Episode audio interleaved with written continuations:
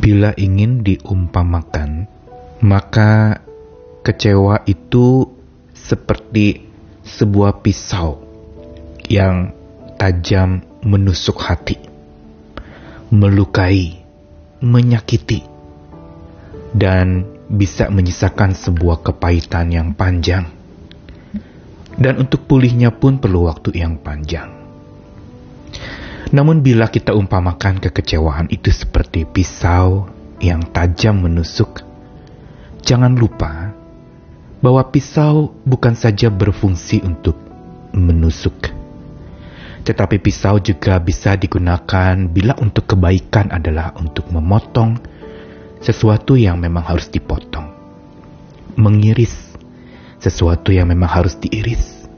Bahkan pisau juga bisa digunakan sebagai sebuah alat mengasah sesuatu agar makin menjadi tajam. Di sinilah kita melihat bahwa kekecewaan mempunyai dua sisi. Seperti pisau tadi. Bisa menusuk memang, menyakiti dan melukai, membuat kita mengalami keperihan hidup yang luar biasa. Kepedihan hati yang sangat dalam. Tetapi bila melihat fungsi yang kedua, yaitu dia bisa mengasah, menajamkan sesuatu yang tumpul.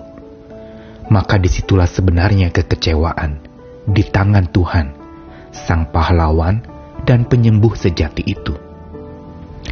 Karena bagi Tuhan, setiap apa pun yang terjadi dalam hidup manusia, Tuhan bisa pakai untuk membuat seseorang itu justru menjadi dewasa membuat seseorang itu menjadi makin berjumpa dalam dengan Tuhan. Justru lewat luka yang dalam karena tertusuk kecewa itu. Begitu pula di tangan Tuhan, kecewa bisa dijadikan sebagai alat mempertajam. Apa yang perlu dipertajam dalam hidup kita lewat kekecewaan yang kita alami? Salah satunya adalah telinga kita makin dipertajam oleh tangan Tuhan melalui kecewa yang kita alami. Saya Nikolas Kurniawan menemani lagi dalam Sabda Tuhan. Hari ini ungkapan seorang nabi bernama Yesaya pasal 50 ayat 4 sampai 5. Tuhan Allah telah memberikan kepadaku lidah seorang murid supaya dengan perkataan aku dapat memberi semangat baru kepada orang yang letih lesu setiap pagi ia mempertajam pendengaranku untuk mendengar seperti seorang murid. Tuhan Allah telah membuka telingaku dan aku tidak memberontak, tidak berpaling ke belakang. Dua ayat dari Yesaya pasal 50 ini merupakan cuplikan dari kesaksian seorang hamba yang taat kepada Tuhan. Hamba Tuhan yang dipakai ditandai bukan sekedar melayani tetapi mematuhi apa yang dikendaki oleh tuannya. Dan karenanya kesaksian dari hamba ini yang diungkapkan dalam Yesaya 50 memberitahukan kepada kita bahwa Tuhan memberikan kepada hamba yang patuh itu lidah seorang murid. Yang berarti perkataan yang penuh dengan semangat baru buat orang-orang yang letih lesu sebagaimana yang dituliskan tadi. Dan bukan saja lidah yang diberikan seperti seorang murid yang dapat memberi semangat, tapi dia juga mempertajam pendengaran seorang hamba itu mendengar seperti seorang murid yang mau belajar dari segala sesuatu, yang tidak hanya melihat dari satu sisi saja. Bukankah orang Israel, umat Tuhan itu sudah kenyang dengan berbagai macam kekecewaan akibat pembentukan Tuhan yang keras atas mereka. Berbagai macam luka tahun demi tahun mereka alami. Dari yang namanya penindasan, belum lagi pembuangan. Dan semuanya memang menyisakan kekecewaan. Tapi lewat itu semua sebagaimana pisau yang tajam itu bukan semata menusuk tetapi dia bisa memotong sesuatu yang harus dipotong membersihkan sesuatu yang kotor lewat pisau itu, atau juga menajamkan sesuatu yang tumpul. Dan lewat kesaksian hamba Tuhan ini, dia tuliskan bahwa lewat apa yang dialami itu, dia dipertajam pendengarannya untuk makin mendengar akan Tuhan. Karena Tuhanlah yang membuka telinganya, dan dikatakan bahwa hamba itu tidak memberontak. Dia tidak berpaling ke belakang. Dengan kata lain, dia tidak melihat lagi apa sebab musabab dari kekecewaan yang dia alami atau luka yang dia derita.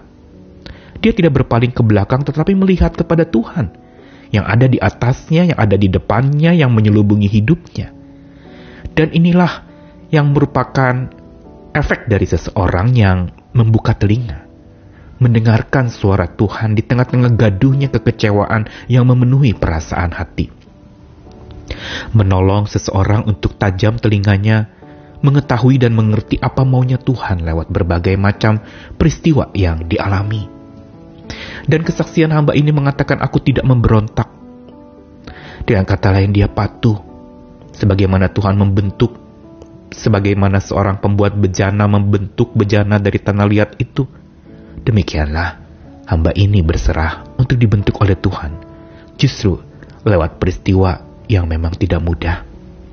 Yang mungkin sangat tergoda untuk dia memberontak, tapi dia memilih untuk tidak memberontak. Dan mungkin saat kecewa dia juga bisa saja berpaling ke belakang, menyalahkan, mencari penyebab, mencari sumber dari kecewanya, lalu kemudian mencari kambing hitam, atau mungkin larut di dalam kesedihan yang luar biasa. Tapi dia mengatakan, tidak, aku tidak memberontak dan tidak berpaling ke belakang.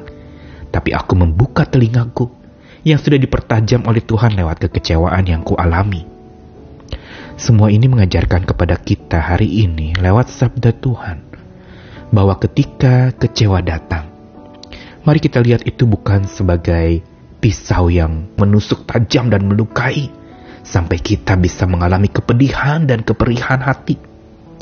Tapi lihat dari sisi lain, lihat dari dimensi yang kedua dari pisau itu, yaitu dia mau mengasah dan menajamkan hidup kita Makin kita dipertajam oleh Tuhan lewat kecewa kita yang menghujam hidup kita. Makin hidup kita juga akan tajam memandang kepada Tuhan. Bukan tajam mulut kita, tapi tajam telinga kita mendengar suara Tuhan dan itu memberi kelegaan dan ketentraman. Saat kecewa datang, menghunjam hidup kita.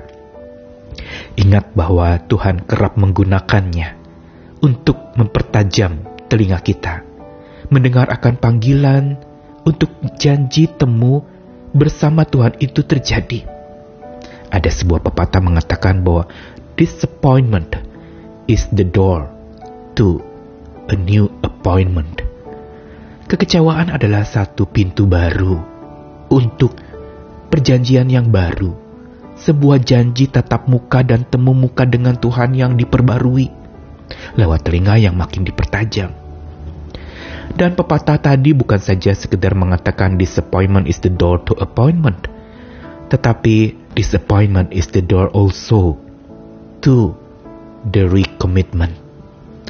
Merupakan sebuah pintu masuk bukan saja kepada sebuah perjanjian temu dengan Tuhan, tapi sebuah rekomitmen lagi, membuat komitmen baru lagi di hadapan Tuhan setelah kita mengalami kecewa bahwa Tuhan ingin membentuk dan menjadikan kita lewat masa kecewa itu. Karena itu jangan larut dalam kecewa kita. Tapi datanglah kepada Tuhan yang sedang mempertajam telinga kita tajam dengar apa yang Tuhan mau katakan lewat kecewa yang kita alami. Apa yang Tuhan ingin katakan lewat berbagai macam peristiwa yang mengecewakan hati kita. Apa yang Tuhan ingin katakan dan ajarkan buat kita lewat peristiwa-peristiwa yang menusuk tajam hati kita. Dan taruhlah pisau kecewa itu ke tangan Tuhan, supaya dipakai bukan untuk menusuk hati sampai kita terluka, tetapi untuk memotong hal-hal yang tidak baik dalam hidup kita. Dibuang justru lewat kecewa yang kita alami, sekaligus untuk menajamkan hidup kita agar menjadi anak panah atau menjadi pisau tajam yang di tangan Tuhan dapat digunakan untuk kebaikan dan untuk tentu saja kemuliaan bagi nama Tuhan. Datanglah kepada Tuhan dalam setiap rasa kecewa yang dialami, Tuhan akan selalu berserta dengan kita. Amin.